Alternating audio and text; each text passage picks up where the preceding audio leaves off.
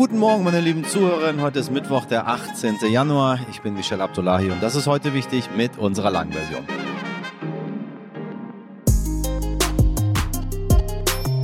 Ja, weißer Rauch steigt auf. Einem Tag nach dem offiziellen Rücktritt von Christine Lambrecht haben wir einen neuen Bundesverteidigungsminister. Wenn Sie jetzt denken, huch, was macht denn der Armin Laschet da? Der ist doch eigentlich von der CDU. Nee, nee, das ist Boris Pistorius von der SPD, bisher Innenminister Niedersachsen. Im Netz werden auch schon Scherze gemacht, ob er und Armin Laschet nicht die gleiche Person seien, weil sie sich so verdammt ähnlich sehen. Finde ich persönlich jetzt nun nicht, aber naja, auch ein Journalist soll Pistorius mal mit Laschet im Bundesrat verwechselt haben. Allerdings. Also, scheint ja in gewisser Weise in manchen Augen der Menschen doch was dran zu sein. Der Minister spielte mit damals, löste das aber vor einem offiziellen Interview auf. Also Humor hat er. Gleich klären wir mit dem Sternpolitikchef Nico Fried, welche Art von Politiker damit Boris Pistorius in den Bändlerblock, das Verteidigungsministerium, einzieht und warum Olaf Scholz ihn so schätzt. Außerdem tun wir heute gleich doppelt einen Dienst an der Demokratie. Obwohl man tun nicht gebrauchen tut, tun wir es trotzdem. Wir sprechen nämlich über die geplante Wahlrechtsreform der Ampelkoalition. Und das klingt vielleicht nicht so hübsch, ist aber sehr, sehr, sehr, sehr wichtig. Mehr hören Sie gleich. Wir setzen unser Kreuzchen Händchen und legen los.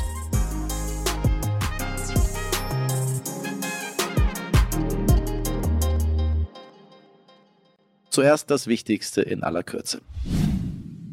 Lützerath ist geräumt, doch mehrere hundert Aktivisten sind nach wie vor da, um zu protestieren. Unter dem Motto Lützi bleibt, versuchen sie aus ihrer Sicht vielleicht doch noch zu retten, was zu retten geht.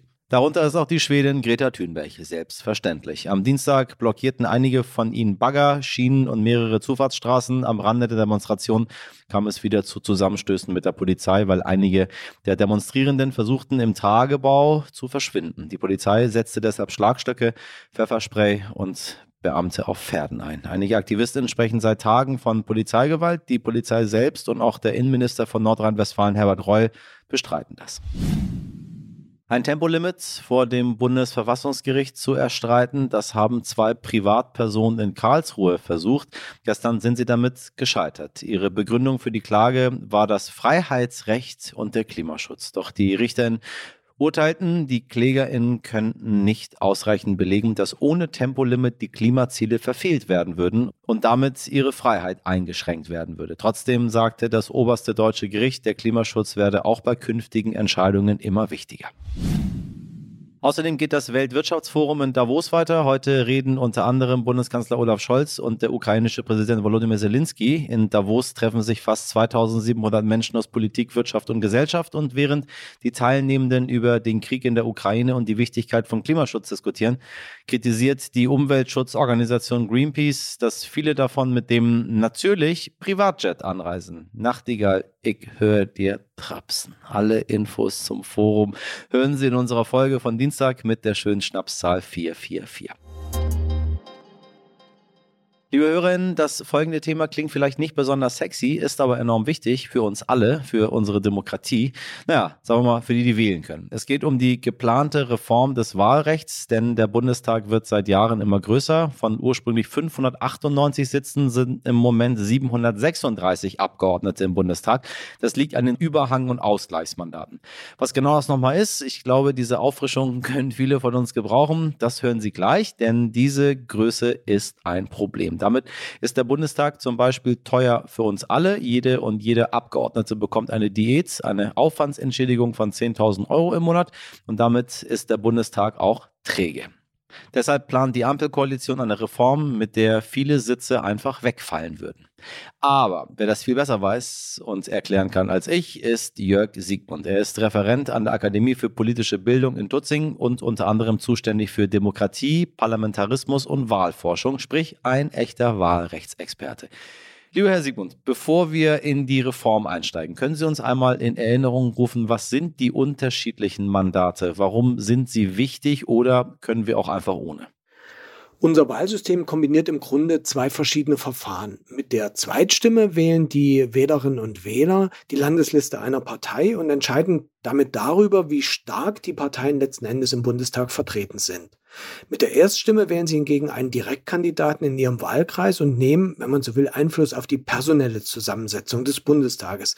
Das heißt, die Erststimme hat keinen Einfluss auf die Stärke der Parteien, aber sie entscheidet darüber, welche Abgeordneten tatsächlich Mandate der Parteien besetzen können.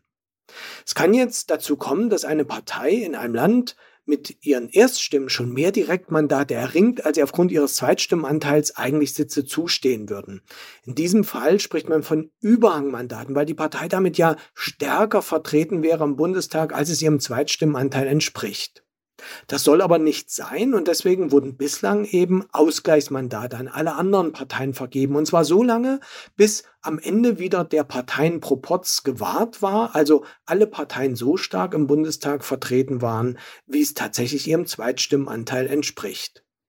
Wenn man das jetzt ändern möchte, dann muss man versuchen, dass es überhaupt keine Überhangmandate gibt, dass die gar nicht mehr entstehen. Das kann man auf verschiedenen Wege machen. Und die Koalition hat sich eben dafür entschieden, bestimmte Mandate, Direktmandate dann nicht zu besetzen, nicht zu vergeben. Es hätte auch Alternativen dazu gegeben, aber das ist jetzt der Weg. Und wenn keine Überhangmandate entstehen, werden auch keine Ausgleichsmandate erforderlich. Und damit bleibt der Bundestag bei seiner Regelgröße. Nun haben wir den größten Bundestag in der deutschen Geschichte. Was für eine Wahlrechtsreform plant die Ampel denn da und was würde das äh, für uns BürgerInnen bedeuten? Im Mittelpunkt der jetzigen Wahlsystemreform steht die Größe des Bundestages. Die soll nämlich zurückgeführt werden auf die gesetzliche Mitgliederzahl von 598 Abgeordneten. Dabei muss man wissen, dass aufgrund verschiedener Besonderheiten unseres Wahlsystems die Anzahl der Abgeordneten über die letzten Wahlen immer mehr angewachsen ist. 2017 sind schon 709 Abgeordnete in den Bundestag eingezogen und bei der letzten Wahl 2021 wurden ja 736 Mandate vergeben. Also gehören dem Bundestag aktuell 138 Abgeordnete mehr an, als es seiner gesetzlichen Mitgliederzahl entspricht. Ansonsten soll die Grundstruktur des Wahlsystems aber unverändert bleiben. Insbesondere soll jede Partei auch künftig im Bundestag so stark vertreten sein, wie es ihrem Zweitstimmenanteil entspricht.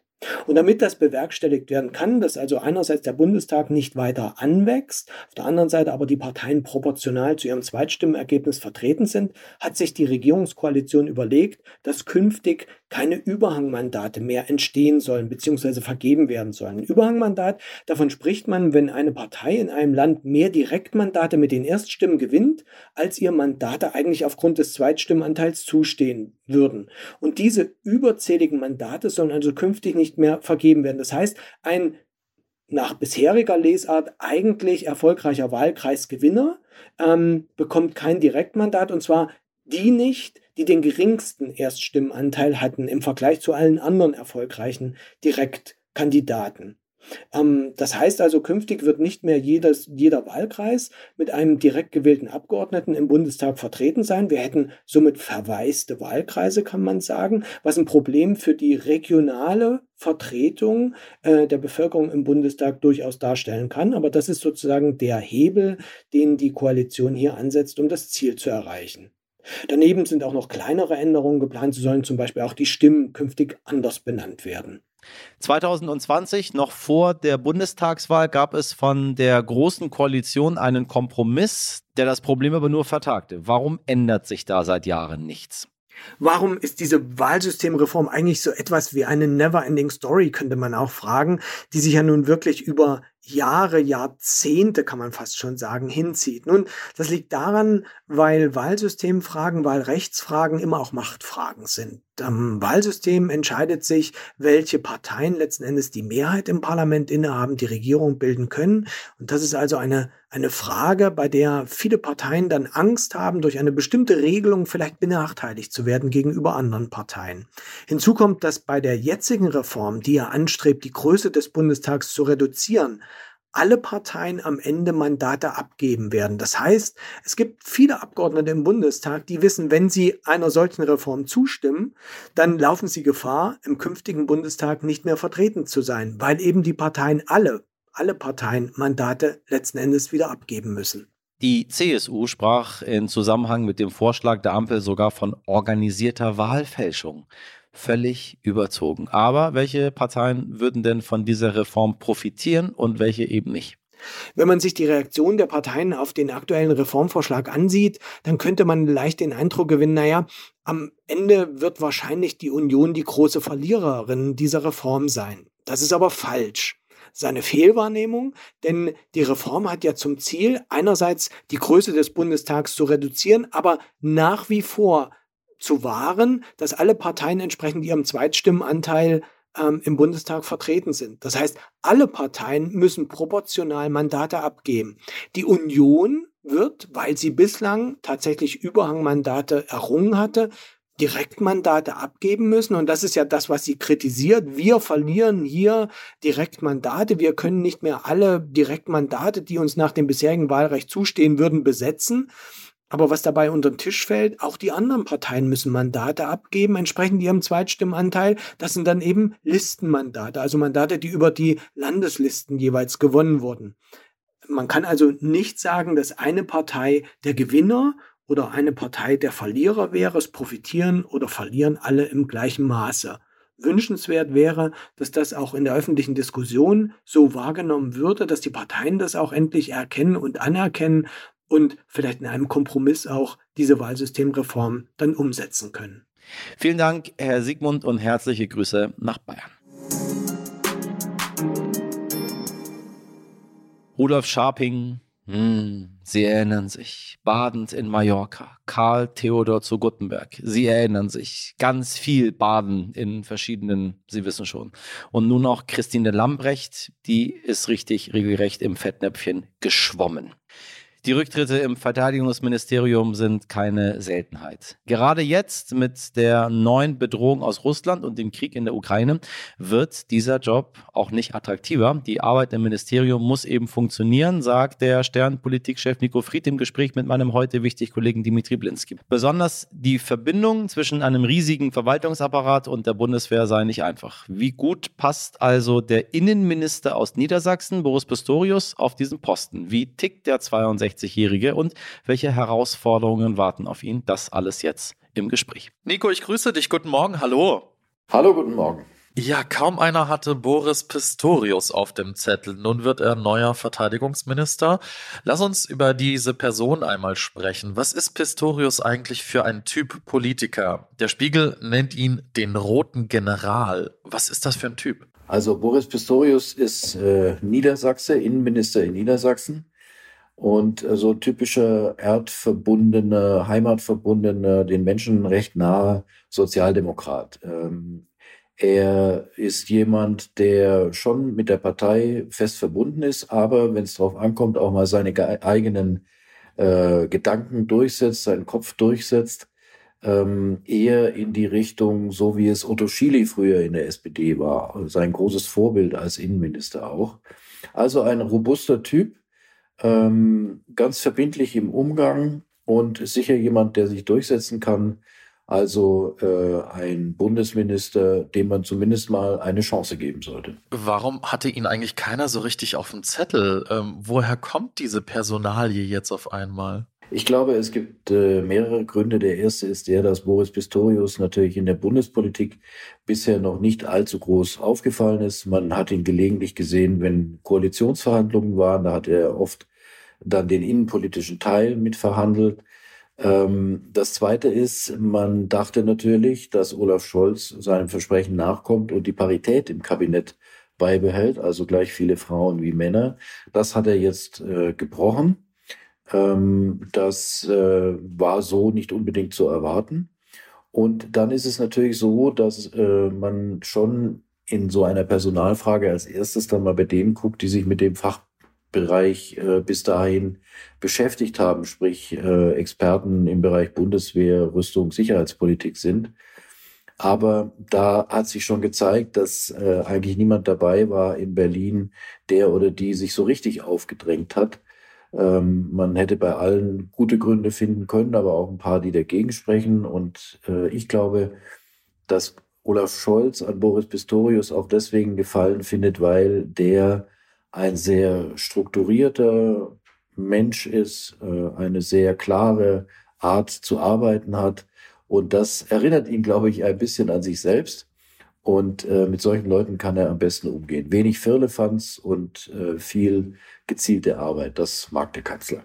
Hat der Kanzler zu ihm eine besondere Bindung irgendwie, eine persönliche? Nicht, dass ich wüsste, um ehrlich zu sein. Die kennen sich natürlich schon lange aus SPD-Zusammenhängen.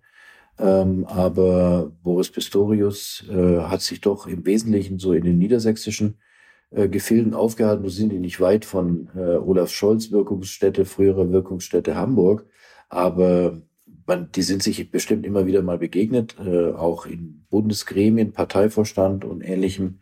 Aber eine besondere Beziehung, davon weiß ich nichts. Nun ist äh, Pistorius 62 Jahre alt. Manche sagen genau das richtige Alter für diesen Schleudersitz im Verteidigungsministerium. Warum ist dieses Ministerium so schwierig? Wir hatten ja so viele Rücktritte auch in der Vergangenheit. Und äh, ja, warum ist dieses Ministerium so, so schwierig zu führen? Also zunächst mal ist es natürlich ein Riesenministerium. Ja? Ich meine, man hat den normalen Ministerialapparat, den jedes Ministerium hat, der ist schon relativ groß. Und dann kommt aber natürlich noch die ganze Bundeswehr dazu. Das muss man äh, einfach schon äh, so sehen. Ähm, und natürlich ist es auch ein besonderes Ministerium, weil eine zivile Führungspersönlichkeit, der Minister oder die Ministerin, auf einen militärischen Apparat äh, trifft, ein äh, sehr stark hierarchisch traditionell natürlich hierarchisch geordneter Apparat. Äh, und da treffen schon mal zwei Welten aufeinander, ist aber auch gewollt. Also deswegen ähm, ist es auch eigentlich in Deutschland gar nicht denkbar, dass äh, zum Beispiel ein General dann Bundesminister wird, es sei denn, er ist schon länger außer Dienst. Das sind mal die zwei Welten, die da aufeinandertreffen. Und dann ist es natürlich so, dass die Bundeswehr in den letzten Jahren aus zwei Gründen wahnsinnig gelitten hat. Das eine ist, dass sie immer unter Sparzwang stand. Das heißt, es musste immer abgebaut werden. Dann gab es ja auch die Reform, äh, dass die Wehrpflicht ausgesetzt wurde und die Verkleinerung der Bundeswehr, weil man dachte, man braucht auch nicht mehr so viele Soldaten. Äh, und das andere ist, äh, was man nicht unterschätzen darf, dass über die Jahre immer wieder auch die Strategie verändert wurde. Also ähm, eine Zeit lang war Landes- und Bündnisverteidigung, das war dann plötzlich nicht mehr so wichtig, dann sollte sie ausgerichtet werden auf Auslandseinsätze, insbesondere nach der Afghanistan-Erfahrung. Dann hat man in der Ausrüstung und auch in der Ausbildung natürlich vieles daraufhin ähm, äh, ausgerichtet. Ähm, so, und jetzt ist wieder alles anders äh, und jetzt rückt wieder die Bündnis- und Landesverteidigung in den Vordergrund. Und das macht natürlich auch sowas mit äh, einem mit einem Ministerium und mit einer Bundeswehr, die einfach äh, schon ganz schön geschunden wurde in letzter Zeit. Und was ganz wichtig ist, ist, dass so ein Minister auch ein Gefühl für die Truppe entwickelt, ein Verhältnis zur Truppe entwickelt. Das waren eigentlich immer die populärsten Bundesminister. Äh, da wird oft Peter Struck genannt, aber es galt auch für Volker Rühe von der CDU ähm, die so einen richtig guten Draht zur Bundeswehr und zu den Soldaten hatten, ähm, dass die dann da auch gut klargekommen sind. Ich hatte gelesen, äh, bevor Lamprecht ins Amt kam, äh, dass in diesem Ministerium, bevor man da reinkommt, bevor man richtig starten kann, gibt es wochenlange Schulungen, Briefings, Vorbereitungen, um einfach ein Gefühl zu bekommen, um einfach richtig einzutauchen in die Materie. Nun hat Pistorius am Freitag im Prinzip schon seinen ersten Termin. Da treffen sich nämlich die europäischen Verteidigungsminister, um über die Waffenlieferungen an die Ukraine zu beraten. Wie schnell kann er sich denn da überhaupt reinarbeiten. Wie ist denn so ein Start jetzt von jetzt auf gleich? Ja, das ist natürlich kein Vergnügen. Er trifft ja am Donnerstagabend schon den amerikanischen Verteidigungsminister, also den Verteidigungsminister des wichtigsten Bündnispartners. Aber äh, der wird nur auch so äh, freundlich sein und ähm, ihn vielleicht nicht gleich mit Details überfordern. Aber im Grunde ist, sind solche Anlässe wie auch die Konferenz in Rammstein natürlich gleich eine gute Gelegenheit, äh, mal zu zeigen, ob man ein guter Minister, ein guter Ressortchef ist. Denn worauf kommt es an? Er muss sich darauf verlassen können und muss das auch einfordern, dass ihm die richtigen Vorlagen gegeben werden. Es ist ja nicht so, dass ein Minister alles da immer im Kopf hat. Das verlangt auch keiner, sondern er muss ein Haus so führen, dass er ähm, die richtigen Unterlagen bekommt, die richtigen Informationen, sprechfähig ist, weiß, was man machen kann, weiß, was nicht geht. Und äh, da, glaube ich, kommt ihm seine Erfahrung aus zehn Jahren Innenministerium in Niedersachsen schon zugute. Ähm, und ich glaube auch ganz ehrlich, dass der Apparat im Verteidigungsministerium nach allem, was man hört, auch ganz froh ist, dass Frau Lambrecht jetzt weg ist. Und da werden die sich vielleicht jetzt auch anstrengen, dem neuen Minister einen guten Start zu verschaffen. Pistorius hat selbst gedient bei der Bundeswehr. Spielt das eine Rolle? Nein, das ist so lange her, ich glaube 30 Jahre oder noch länger.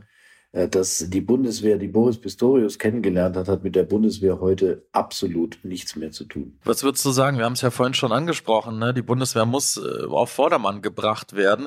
Äh, was sind da jetzt so die wichtigsten Aufgaben und ja, wie schnell kommt man da rein? Das sind ja alles Prozesse, die laufen über Jahre, teilweise Jahrzehnte. Ähm, wie schnell kann er da jetzt seine eigenen Akzente auch setzen? Also da sollte man keine Wunder erwarten. Das hat mit der Person gar nichts zu tun, sondern so wie du es gesagt hast, es sind natürlich Strukturen und Prozesse, die äh, sehr eingeschliffen sind. Aber ein Minister kann als erstes mal wirklich äh, den Ehrgeiz entwickeln, sich in die Dinge einzuarbeiten ähm, und sie zu verstehen und auch zu erkennen geben, dass er verändern will, was nicht funktioniert. Und da gibt es ja insbesondere im Beschaffungswesen der Bundeswehr äh, viele große Baustellen, das wird er nicht von heute auf morgen aufräumen können. Aber da muss man sich eben auch mal ein paar wichtige raussuchen. Äh, in der freien Wirtschaft würde man Leuchtturmprojekte sagen, damit einfach auch das Signal ausgeht, hier verändert sich was. Das ist etwas, was zum Beispiel Christine Lambrecht auch völlig versäumt hat. Und äh, das Zweite ist, er muss die Bundeswehr im Großgerät ausrichten auf ihre neuen Aufgaben. Da gibt es die Anschaffung der neuen äh, Flugzeuge F-35, die ist schon beschlossen, sind 10 Milliarden. Und da werden sicher andere große Geräte noch dazukommen. Das ist aber nur der eine Teil. Damit die Soldaten und Soldatinnen auch das Gefühl haben, der neue Minister nimmt uns ernst und unsere Sorgen, geht es auch wirklich um Kleinigkeiten. Da geht es um den Zustand ähm, der Liegenschaften. Da geht es um äh, Klamotten im Alltag der Soldaten. Äh, um, weiß nicht, digitale Netze und sonst was, äh, mit denen man sich dann auch verständigen kann. Da gibt es so viele äh, Dinge, die eigentlich gar nicht so wahnsinnig Geld kosten, aber die den ähm, Soldaten dann mal signalisieren, da ist einer, der kümmert sich um eure Belange. Eine der Vorgängerinnen von Pistorius, nämlich Annegret Kramp-Karrenbauer, hat das sehr geschickt gemacht, weil sie damals eingeführt hat, dass Soldaten in öffentlichen Verkehrsmitteln umsonst fahren können. Das war so ein Zeichen von Wertschätzung, was, glaube ich, in der Bundeswehr gut angekommen ist. Und sowas würde ich Boris Pistorius auch empfehlen. Während wir hier gerade sprechen, kommt schon die Agenturmeldung, Wladimir Klitschko ähm, wünscht sich vom neuen Verteidigungsminister, dass er ja ohne zu zögern hilft äh, und hat schon eine Bestellung, ja, dass, dass, dass nicht nur mit Waffen geholfen werden soll. Welchen Spannungen ist der neue Minister jetzt auch ausgesetzt? Also es sind ja jetzt viele, die an ihn wahrscheinlich dann auch herantreten, ne? gerade auch in der Ukraine-Frage. Klar, das ist natürlich ein Problem, was uns äh, die nächsten Monate noch begleiten wird, hoffentlich nicht die nächsten Jahre. Ähm, das gilt aber nicht nur für Deutschland, das gilt ja auch für alle anderen westlichen Partner. Man muss sehen, zum einen, was braucht die Ukraine? Und vieles spricht dafür, dass es nicht schaden könnte, ihnen jetzt auch mal ein paar Kampfpanzer äh, zu liefern, insbesondere weil man ja schon zur Lieferung von Spähpanzern bereit ist und äh, Experten, zu denen ich nicht gehöre, aber äh, von Experten weiß ich, dass äh, die ideale Form ist, die, diese beiden Panzer gemeinsam antreten zu lassen, weil sie dann am wirksamsten sind. Ähm, diese Forderungen, mit denen wird er jetzt umgehen müssen. Und äh, das ist aber auch keine Entscheidung, die das Verteidigungsministerium alleine fällt. Das ist äh, von so großer Bedeutung, dass natürlich der Bundeskanzler und das Kanzleramt und auch die Außenministerin da mitreden. Aber es ist wichtig für ihn, dass klar ist, dass er da auch wirklich eingebunden ist. Das war ja bei Christine Lamprecht zuletzt auch nicht mehr der Fall. Da hatte man das Gefühl, die ganze Ukraine-Waffenlieferungspolitik wird ausschließlich im Kanzleramt gemacht und sie kriegt erstmal gar nicht alles mit und äh, ist dann nur noch so eine Art vollziehendes Organ. Das wird Boris Pistorius mit sich auch nicht machen lassen, glaube ich. Und das ist auch wichtig, dass er da äh, einigermaßen auf Augenhöhe sehr schnell mit den anderen Teilen der Regierung zusammenarbeitet. Trotzdem ist jetzt immer vom Schleudersitz oder vom heißen Stuhl auch immer wieder die Rede. Das heißt, äh, es wird auch keine einfache Aufgabe sein. Wie blickst du nach vorne? Ähm, was glaubst du, wie lange kann er sich da halten und behaupten? Und ja, welche Risiken kommen da so auf ihn zu? Also da gebe ich jetzt mal eine zweigeteilte Antwort. Als Journalist sagt man sich natürlich, am schönsten ist es, wenn die Minister Probleme kriegen, dann haben wir viel zu schreiben, dann gibt es Personalwechsel, Personalspekulationen, da muss man nicht viel wissen, da kann man auch so mitmachen. Äh, das ist für Medien immer das Einfachste. Wenn ich die Frage jetzt mal als Staatsbürger beantworten soll, dann würde ich sagen, ich würde schon wünschen, dass Boris Pistorius Erfolg hat, denn es hängt zu viel dran. Das ist nicht einfach ein, ein Pillepalle-Ministerium, äh, das man jetzt haben kann oder nicht, sondern äh, Verteidigung, der Krieg in der Ukraine ist eine so bitterernste Angelegenheit, dass es schon gut wäre, wenn diese Regierung echt handlungsfähig wäre mit einem starken Verteidigungsminister. Und deswegen wünsche ich ihm Erfolg. Ähm, aber wenn es schief geht, werden wir auch wieder zur Stelle sein. Alles klar, dann gucken wir wieder drauf. Wir werden das mal beobachten. Nico, ganz lieben Dank dir für die Einschätzung. Gerne. Vielen Dank an Nico Fried und an Dimitri. Heute nicht ich. Autofahren schadet dem Klima, das wissen wir inzwischen alle. Der CO2-Ausstoß ist hoch und in der heutigen Energiekrise, in der wir uns befinden, wird das Benzin immer teurer. Die Anreize, um auf Elektroautos umzusteigen, sind offensichtlich da. Und das ist auch gut so. So denken allerdings nicht alle. Im US-Bundesstaat Wyoming wurde nun im Jahre 2023, Ausrufezeichen, ein Gesetz auf den Weg gebracht, das rückschrittlicher nicht sein könnte. Dort soll der Verkauf von Elektrofahrzeugen bis 2035 verboten werden. Vielleicht fragen sich jetzt, liebe Hörerinnen, warum sollte jemand gezielt die klimafreundlichere Alternative für Autos verbieten? Ja, warum will man das? Die Antwort ist ganz einfach. Der Beschlusstext sagt, dass die Öl- und Gasförderung seit langem zu den stolzen und geschätzten Industriezweigen Wyomings gehört. Und dieser Industriezweig im Laufe der Geschichte des Bundesstaates unzählige Arbeitsplätze geschaffen und dem Staat Wyoming Einnahmen beschert habe. Übersetzt heißt das, die arme, arme, arme, arme, arme Ölindustrie leidet und deshalb muss man da ganz schnell etwas dran ändern. Und wie macht man das am besten? Genau, man muss anfangen, Elektroautos zu verbieten verbieten. Logisch, ne? Zwar wirkt dieser Gesetzesentwurf lediglich wie ein schlechter politischer PR-Stand, doch die Signalwirkung ist fragwürdig. Ist das wirklich das Bild, das Wyoming und damit auch die USA nach außen hin transportieren möchten? Wir sagen ja nur, die 1990er haben angerufen und wollen ihr Gesetz zurück. Pfui, Wyoming, pfui. So, zurück aus den 90ern ins Jahr 2023. Wir sind am Ende unserer heutigen Episode angekommen. Ich freue mich, wenn Ihnen unser buntes Programm heute wieder gefallen hat. Themen, Kommentare, Kritik, Sprachnachrichten, all das werden Sie los unter heute wichtig at Sterndy. Meine vier Redakteurinnen sind so 2023, das gibt's gar nicht. Heute am Start. Mirjam Bettner, Dimitri Blinski, Laura Chapo und Jennifer Heinzel. Produziert wurde diese Folge fast schon eigentlich 2024 von Alexandra Zebisch. Sie hören mich morgen ab fünf wieder. Bis dahin haben Sie einen tollen Mittwoch und machen Sie was draus. Ihr Michel. Ja, ja, die 90er. Abdullahi.